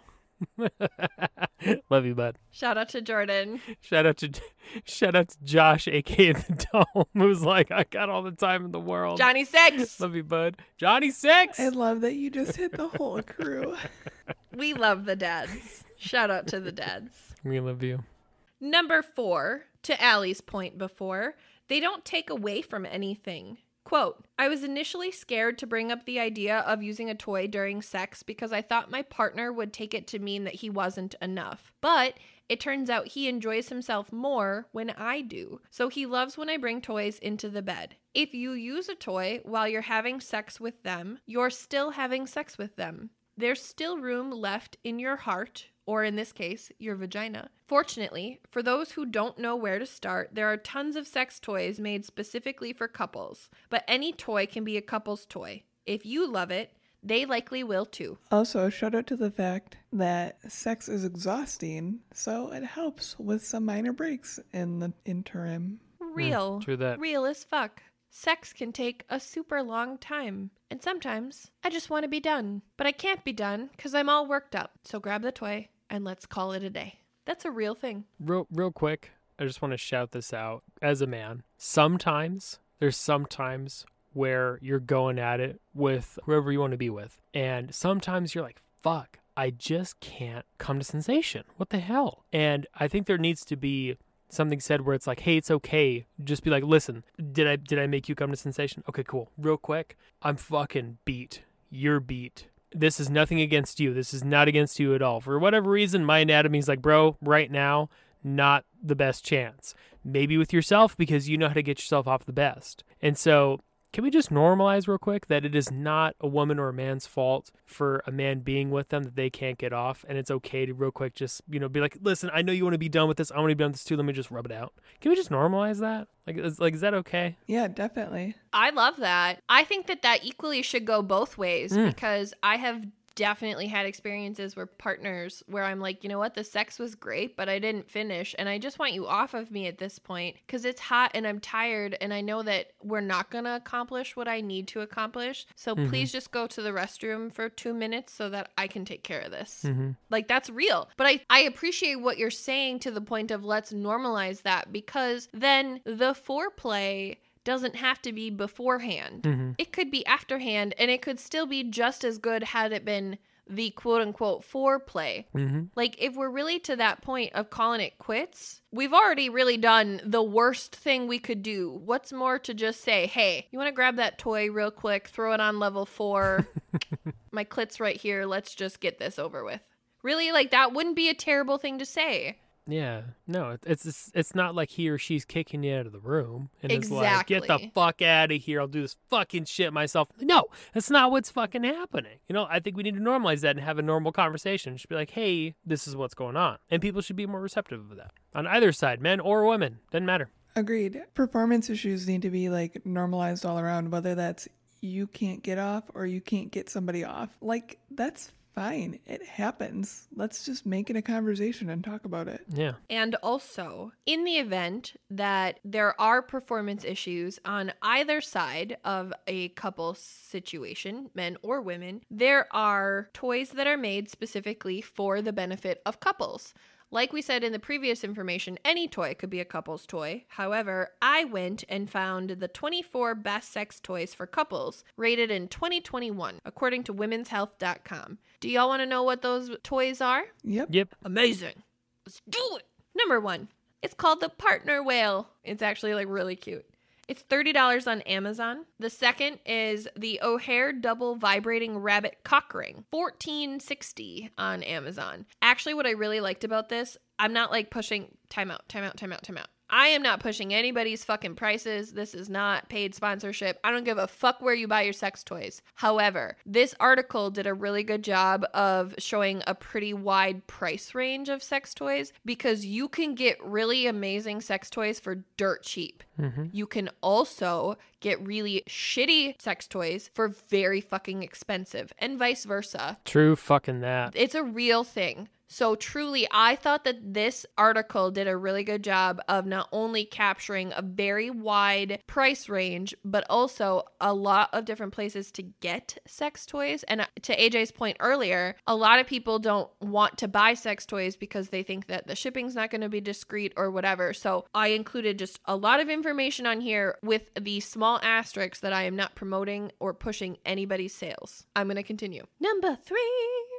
is the Jive Couples Vibrator, which is $113.05 on Amazon. The Eva 2 vibrator is 135 on dameproducts.com and this one I actually loved. Like, oh my god, this one was so cute. I just really wanted her. So I took the quote from this one so everybody knows what she does. Quote, this adorable toy is designed with couples in mind. The tiny, light, and simple to use vibe is similar to a cock ring with direct clit pleasure for her, but it's worn by the woman instead, making it a little less cumbersome. Plus, it's waterproof, so you can get very creative with all of your sexual adventures.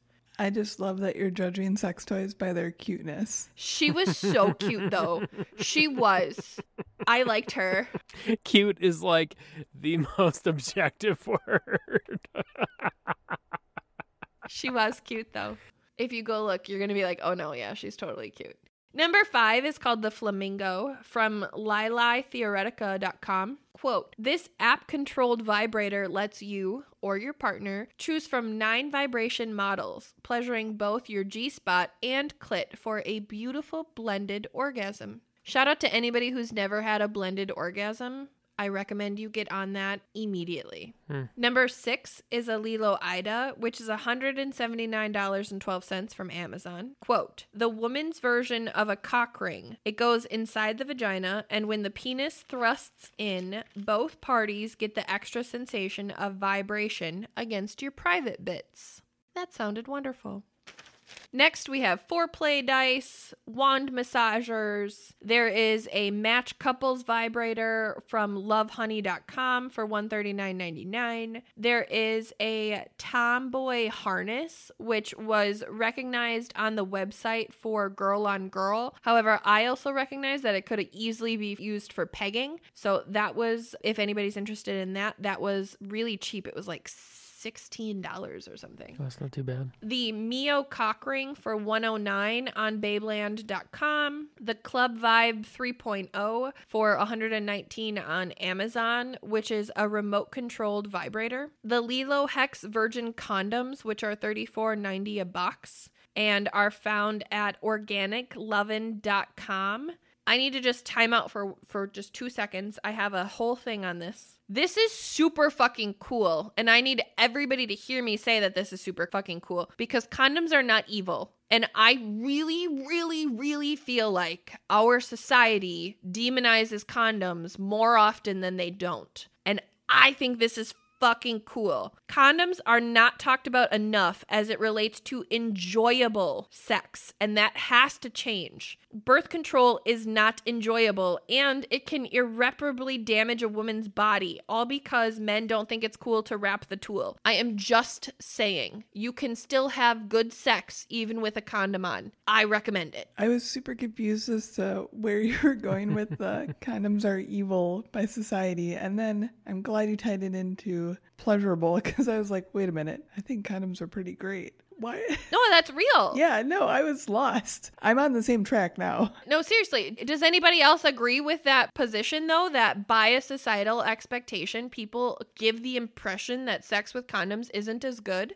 Mm-hmm. Yes. AJ, as the only member of this convention with a penis, I mean, seriously, can you have great sex with a condom? I'm asking. Yeah, for sure. You can definitely have great sex with or without. Will I say that without is better? Yeah. But it's mm, kind of just depends. You know, really depends on the person that you're with. I mean, it's coming from a guy who was married for four or for two years, and then also a guy who has been on plenty one night stands in his early twenties. Um, it kind of just depends on who you're with and your vibe with them. You know, I definitely came to session really well with one and with without one, just kind of not the same but very similarly and also reverse opposite. You know it was really hard for me to be like you know let me get to this moment with or without one. It just depends on the person that you're with you know if you're vibing with them. If you're not it's like oh fuck i, I would say that like it's pretty close it kind of just depends on the situation the vibe I love that. All that feedback was amazing. I do also think, just on a physical, anatomical plane, I recognize also that there are so many different kinds of condoms that do all different kinds of things for both the man and the woman in that scenario. That I think that it's fair to say that if you had a bad experience with one condom, perhaps it was the wrong size, because that happens mm. often. Mm-hmm.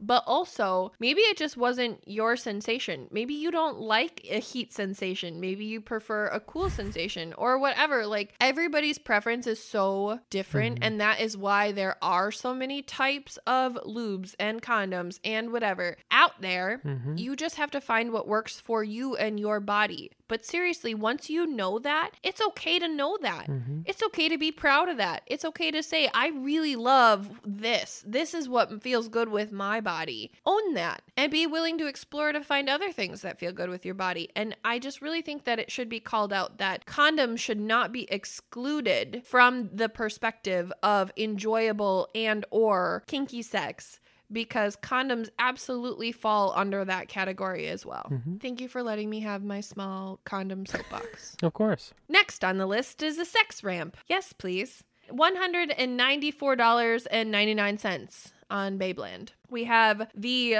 Le Wand Point vibrator, which actually was like really cool. Uh, for $125 on wildflowersex.com. There are door jam handcuffs on the list for $29.99 at lovehoney.com. There are butt plugs, Union Double Dildo, a sex swing. Shout out to the sex swing once again for $99.99 at lovehoney.com. We're almost done. We're almost through the couple toys. The next is the, how did I say this? Sensual. the Sensual Point for $75.99 at newsensual.com. Finger vibrators the We Vibe Moxie at flowersex.com for 129 which is quote Another wearable vibrator, i.e., you wear it in your underwear. This one from WeVibe is whisper quiet, comfortable, and budge proof thanks to a magnetic clip. Number 23 on the list is an Ohnut, which I thought was such a cute and clever title. That's a good one. For $55 on onut.com. Wait until you hear what it is. Wait, do you know what it is? no, I just love the name. Oh, okay. Wait until you hear what it is. Quote This unsuspecting toy brings penetrative sex to a whole new level. If you experience painful sex for any number of reasons, Ohnut is here to help. Use stackable rings with either a penis or dildo and plenty of lube by slipping them on before penetration. They prevent your partner from entering too deep. And they were like really cute. And yes, Ohnut is like the funniest name ever. That's a really clever idea, though. I thought so too. And it really looked like, honestly, it just looked like a squishy stack of like little Debbie donuts that you then put on your cock. That's what it looked like. And number 24 is the Iroha Midori vibrator for $81 at shevibe.com. And it is a squishy vibrator. It's like a stress ball vibrator. And I thought that sounded stupid cool. So I had to be excited about that one. A stress ball vibrator. Yeah. I like it. I mean, I think about it then because you could like make it whatever shape you wanted it to be. Yeah. Yeah. I think I'd just be using it like mm. a stress ball, unintentionally. Massaging your hand in the meantime. I love it. So we talked about why we think that sex toys should be used with partners, but I think it's important that you shouldn't just take our word for it. And I found the following research at How Sex Toys Impact Relationships from psychologytoday.com. AJ, Yes. you are going to love this Okay. because we are going to get into some things that you've been saying on and off this whole episode. Mm-hmm. Before we do that, however, do you guys want to see how scientific my notes got? Sure. Sure. Wow. Mm. A Venn diagram. Okay. I made a Venn diagram. I like it. All right, so how do I do this? All right, so I did do a Venn diagram because I wanted to talk about the pros and the cons as it was described in this article for men, for women, and then for both. And I'm going to be really clear there are more pros on this list than there are cons, but there are a couple cons. Let's start with those, shall we? As it relates to men specifically, men reported lower levels of sexual satisfaction when using sex toys with partners versus men who do not use sex toys with their partners, which I thought was interesting. I'm not saying bad. I'm saying interesting. It may be that men feel that having to use aid reflects poorly on their own performance, is really like the number one indicator of why it might be that men enjoy sex with sex toys less. AJ, say some things about that. Do you feel like that's a common misconception with men or or that's a common feeling with men is they feel inadequate when you bring a sex toy into the conversation? One hundred percent. I say that's half the reason. Honestly, I, I think two. I mean, there's there could be a plethora of other reasons. You're afraid that you're inadequate for the partner that you're trying to pleasure, and B, you're afraid of what other people think of you, which kind of ties into that. You know, like being like, "Oh, bro, like fucking homo using toys. What the fuck's wrong with you?" I think that's like the two biggest things right there. And and honestly, just that conversation needs to be had. There's plenty of conversations that need to be had. Like we're all fucking adults here, you know? And I think for sure a lot of people out there are like, man, if I bring a toy in there, what's to stop them from stop seeing me and just the toy altogether? Get the what the fuck? Bro, come on. Let's all start loving ourselves here and let's all realize that we are here to get freaky until we're dead. All right? That is what we're here. As Joey Diaz says, everybody eat something, cocksucker. You know, everybody is here to fucking do something or eat something, okay? Let's get that right onto the open right there and let's all be okay. This is why we're here. This is why we have two lovely, amazing ladies having this amazing podcast platform called Taboos where we can make taboo conversations fucking normal. I love you two very much. Hey, Ayo.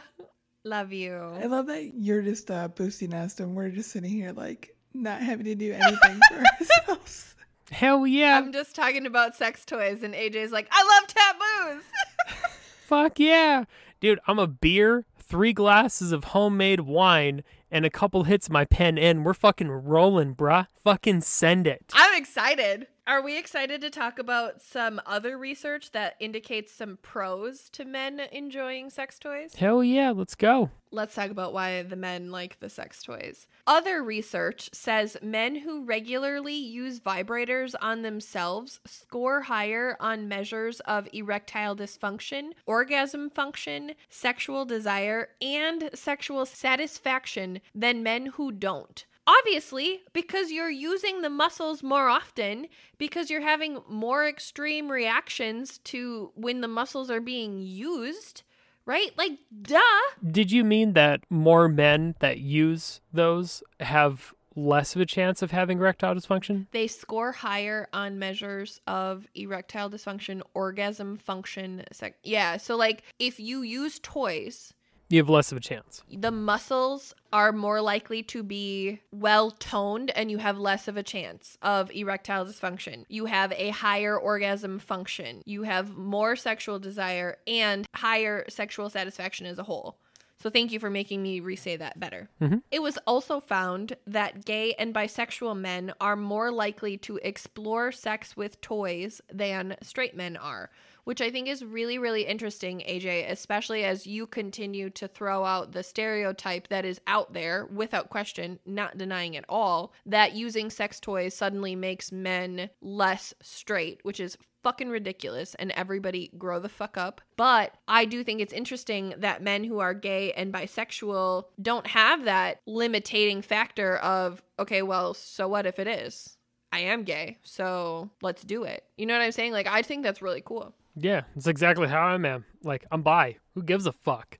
You know, Who gives I'm a here fuck? to fucking live life until I fucking die. Till my last fucking breath. And you know what? I'm not gonna live my life based on some loosey goosey bullshit alpha primate wannabe rules like that fucking shit. To add to that, one thing that I really just don't get is pleasure is pleasure. Like, normalize pleasure, period. Mm-hmm. Real. Which actually is the other thing that men reported appreciating about sex toys is actually partner enjoyment. That they appreciate sex toys and enjoy sex toys because they know for a fact that their partner enjoys sex toys. So that was the other piece that men specifically reported about sex toy use. On the women's side of the Venn diagram, per a study done, 53% of hetero women reported never having used a sex toy. However, 86% of women who have had sex with a woman say that they have used a sex toy. So it's pretty obvious that women who are not hetero are using sex toys.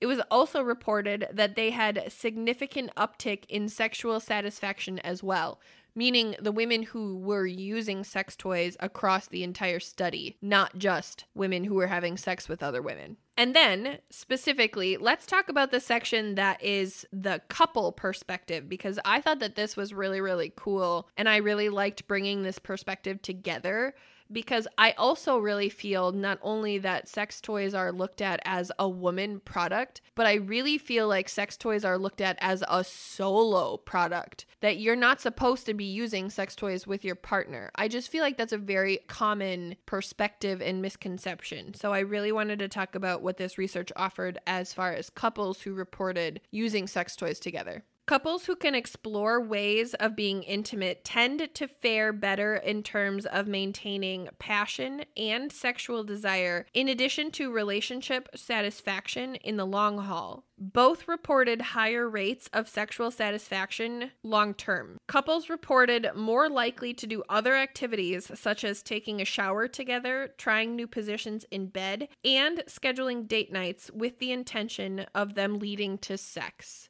So I thought that that was really interesting that couples who use sex toys in general have a lot more, I'm going to say spontaneous, even if it isn't in the sense of right here, right now, let's do this. We have 10 minutes because the kids are napping. I don't necessarily mean spontaneous in that way, but I mean in the sense of having a lot more liberty within your sex life with your partner. I thought that that correlation to sex toys specifically was really, really interesting. I think it creates a larger bond of safety, honestly, and trust. I would agree completely. Quote Whether sex toys end up enhancing a relationship or leading to conflict likely depends on the nature of openness and communication between partners. End quote. A 2013 study done by the Guttmacher Institute demonstrates the more positively individuals in relationships rate their interactions with their partners, the higher they tend to rate their desire for one another, as well as the satisfaction they derive from their relationship inside and outside of the bedroom. Quote In the context of sex toy positive communication, means ideally that partners who feel threatened can open up about their concerns, feel heard and validated, and receive reassurance from their partners that a desire to use a sex toy is in no way a comment on their virility, desirability, or sexual ability. Likewise, the partner who desires to use a sex toy should, again, ideally, be able to communicate that desire without being judged, shamed, or otherwise pulled away from. So, AJ, I love everything you said about let's have a conversation, but I really thought that that was important to hit on specifically because some people, aka the majority of society, don't know how to have conversations about topics like this, especially ones with their partners where they're afraid of being judged. So I thought it was really important to specifically call out if you're on the side of the fence that is afraid of judgment,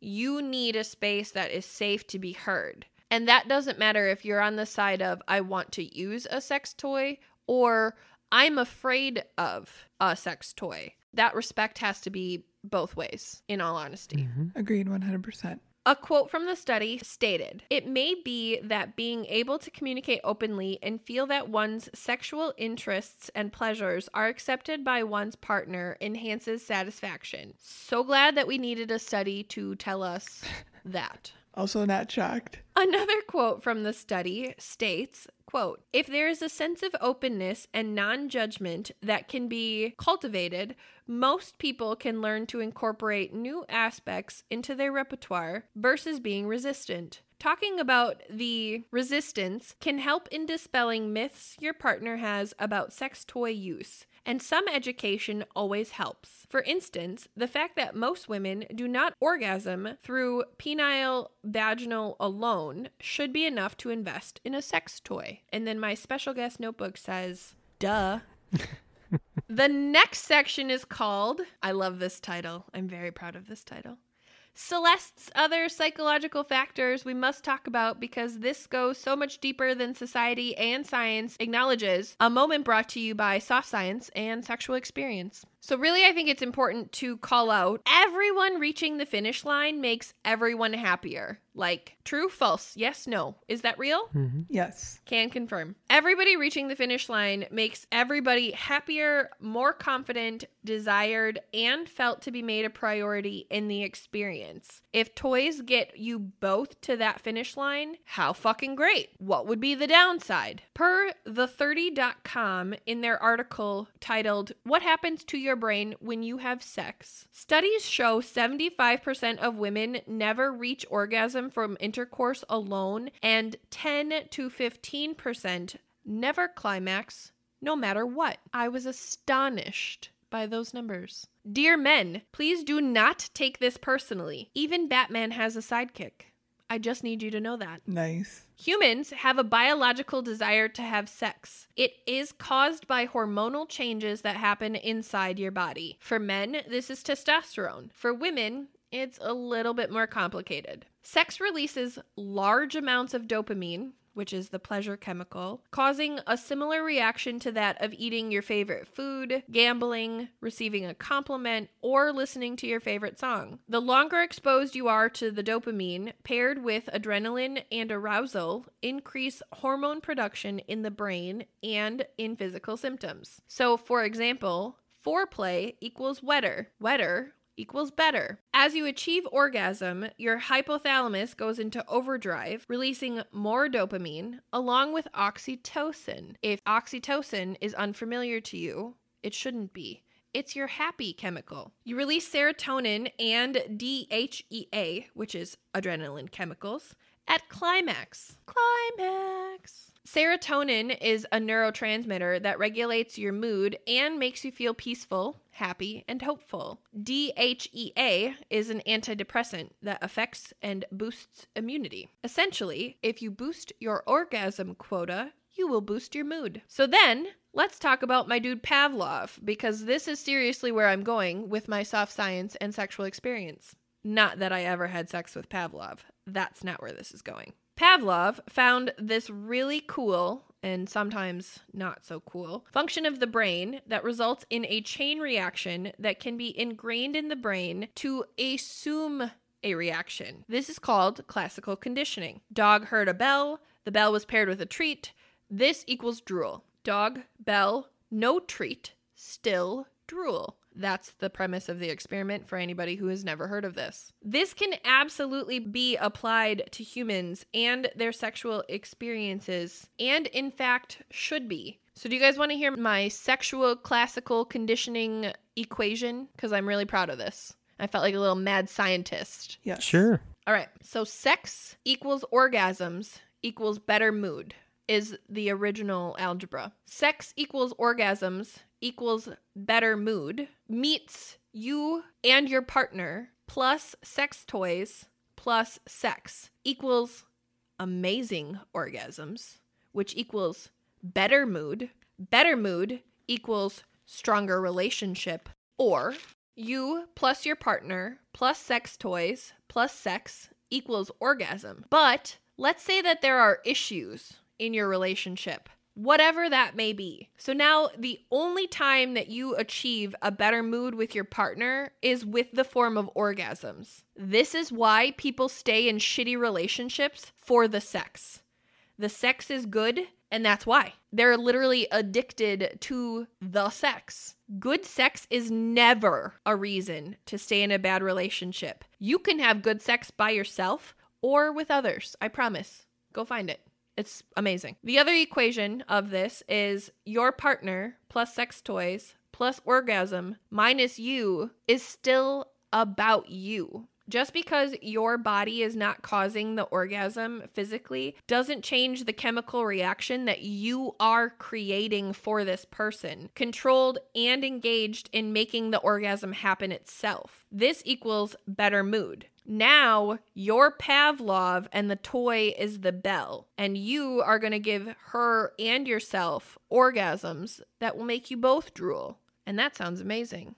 And that's my research on sex toys. Finally, algebra, I can understand. Real math. Thank you for that research. Absolutely. What did you guys think? Thoughts, comments, questions? Say things to me. Maybe how about what we learned here today? Actually, before we talk about what we all learned here, AJ, I love what you brought to the table. And it made me recognize I wanted to ask the question of can we, for one second, just talk about how this could be brought up in a very organic conversation with your partner? I'm not saying that the three of us have to have a sexualized conversation. That's not what I'm saying. But I do think it would be beneficial for people to hear successful ways that we have brought sex toys into our own personal experiences, whether that was by action or by conversation for those people who might have attempted this and feel like they're just not successful in getting their partners to have conversations or try new things, or maybe are even too afraid to kind of start having that conversation. So, do you guys have any suggestions or things specifically that you have said or done that really was successful in getting a partner to participate in sex toys with you? You want to field this first, Allie? I always feel like a safe bet for anybody that is worried that their partner might not be super open or not know how to approach the conversation is perhaps involve some media that you guys are watching together, whether that's like a movie or TV or whatever. I mean, it's out there. I'm not talking porn, I'm talking regular television that revolves around these conversations that could help you bring it up. Like, say, okay, I'm thinking of Fight Club. There's a scene where Marla Singer hits her dresser drawer and a bunch of dildos wiggle. There's a casual way you could bring up sex toys into a conversation and be like, look at those. Those are crazy, right? But what do you think of them? That kind of thing. I love that approach. I think that's fantastic. Yeah, I love that. That very casual, very not sly in a sneaky way, but truly that is a great suggestion for somebody who's afraid is not the correct terminology, but who's who's nervous or apprehensive of perhaps judgment from their partner to ask it in a quote unquote sly way to still kind of get a temperature gauge of if they react of fuck no burn that dresser. Obviously we know that we shouldn't be talking about vibrators but if they're like yeah let's open up that drawer and see what's in there maybe that's a safe bet to have a conversation with that person. I think that that was a fantastic suggestion. Thank you for sharing that. AJ, I'm calling upon you. I'm going to go to the opposite end of the, of the spectrum from that Allie. I have a couple of friends, and uh, they've been married for a couple of years now and been together a few years prior to that as well. And I was talking to them, and this was back when I was still married, and I was talking to them about our relationship and stuff because we were best friends with both of them, right? Both of us parties. And uh, conversation got brought up that uh, like sometimes it's hard to like approach about subjects and stuff, right? Not saying which party it was on, but that got brought up.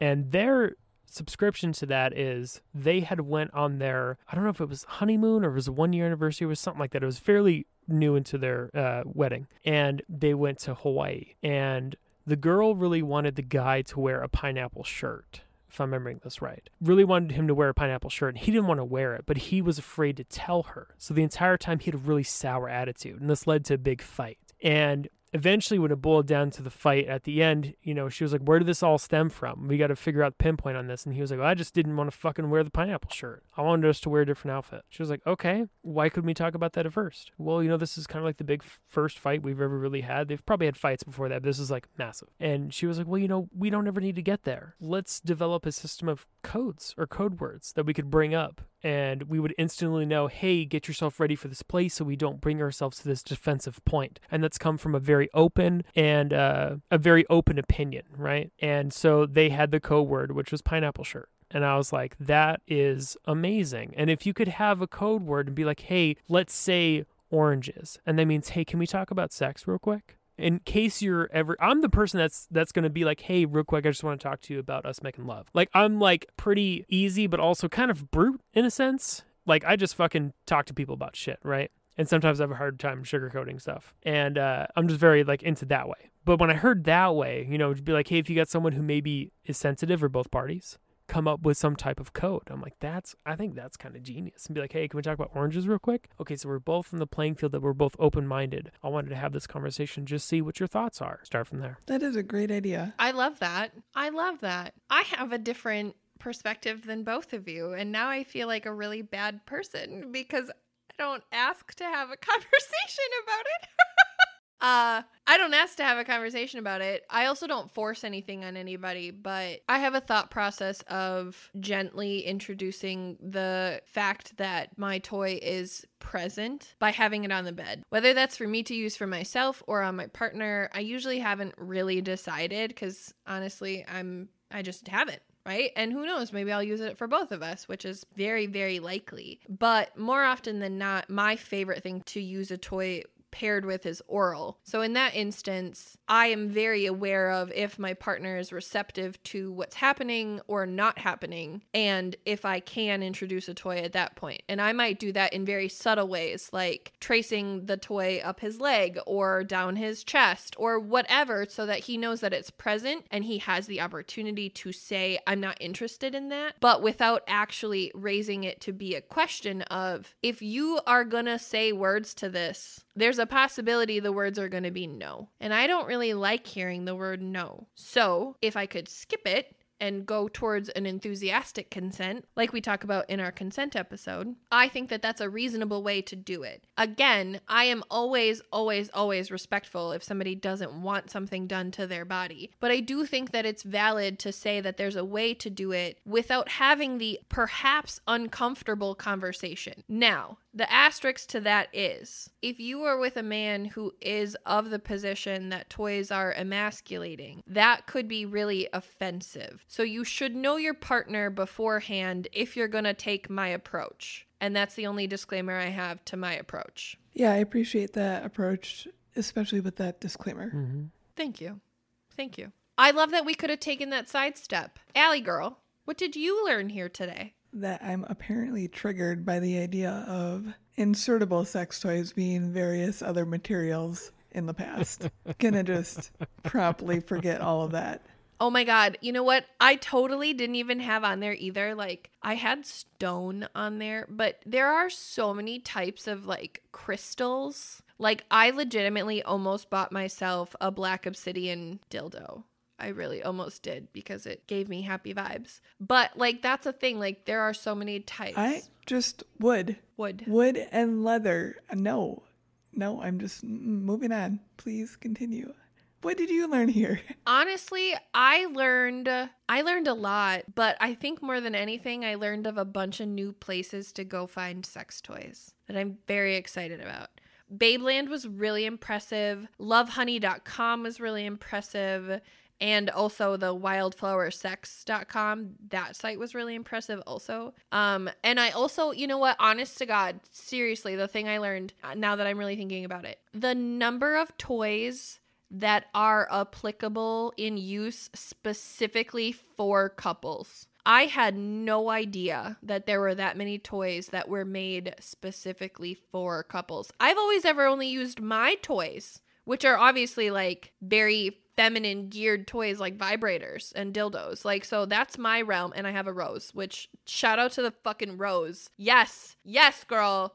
Get yourself a rose. It's so worth it. But I really mean it. Like, I didn't know that there were toys that were that vast for couples. So I, that's what I learned here today. Nice. Hell yeah. Yeah, I liked it. AJ, before we complete our wonderful outro ritual that I'm sure is going to go perfectly, we would love for you to please plug your pod and where everyone can find you guys. The dads. You got it. Thank you so much for having me on. I really appreciate it. I am AJ, aka The Stone from Dads on Dayquil podcast. That's Dayquil with two L's at the end. You can find our link tree. That's linktree slash Dads on Dayquil. And you can find us on every platform we're on merch store, YouTube, everything. Dads on Dayquil. We love taboos. Thank you so much for having us on. You've been our near and dear friends from the inception of our podcast essentially and uh, you know there've been a couple podcasts to come and go that we were good friends with but we're really really happy that you guys are here and still good friends with us you know as we're both episodes and episodes and episodes dozens of episodes in at this point you know i love you two very much and thank you so much for having me on We loved having you on. Mm, I love you so much.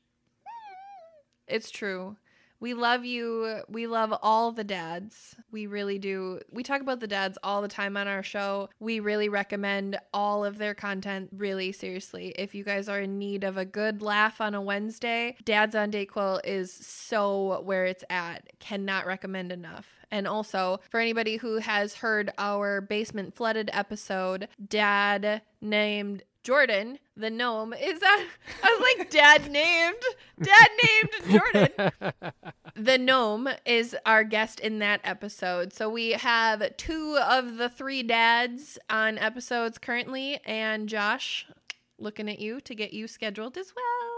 Heyo, Josh, aka the Dome, Jordan, aka the Gnome, and AJ, aka the Stone from the Dads on Dayquil podcast. We love Taboo so much. Thank you so much for listening. We really, really appreciate it, and uh, we look forward to your episodes every week. So, dear listeners, we hope that you enjoyed this episode as much as we did and that it brought you a ton of pleasure. If you want to reach out to us about it, you can do so at Taboos the Pod on Instagram and Twitter. We're just Taboos on Facebook. We're Taboos Podcast at gmail.com if you want to send us an email. It's been a while. If you want to reach out, we we exist. We're there. Hi. We also have a website. It's taboosthepod.com. And we are on Patreon as well. If you want to support the show, there's some fun things on there, like our quick shots about socks in bed. Ooh, I hate socks in bed. I would rather have more than six dildos and potentially get in trouble by the state of Texas than ever have socks in bed. If you don't know what we're talking about, go check out our Patreon page. Actually, that's a lie. Go check out just our library because that quick shot is in our library. But all future quick shots will be on our Patreon page. So please go subscribe to any of the tiers if that is of interest to you because those quick shots are fucking hilarious and we have some really good ones coming. So you're gonna you're gonna want to be a part of that. There's also our blooper reels and apparently our meeting, which I didn't know was posted on Patreon until about a month ago. Hmm. Where is our meeting? Where is our meeting posted? You posted it on Patreon. It's like our meeting story. Is it an audio track? Did I write it? What is it? it's an audio track. Oh, You labeled it like our super special meeting. I was like, what the fuck is this? Celeste is like, I plead the fifth? Uh, what? What did I do? it sounds like a title I would make. So if you want to hear the things that Celeste doesn't remember, that's there as well. There's a baby Yoda in a swing right behind you. And on that note, do, you? Be taboos.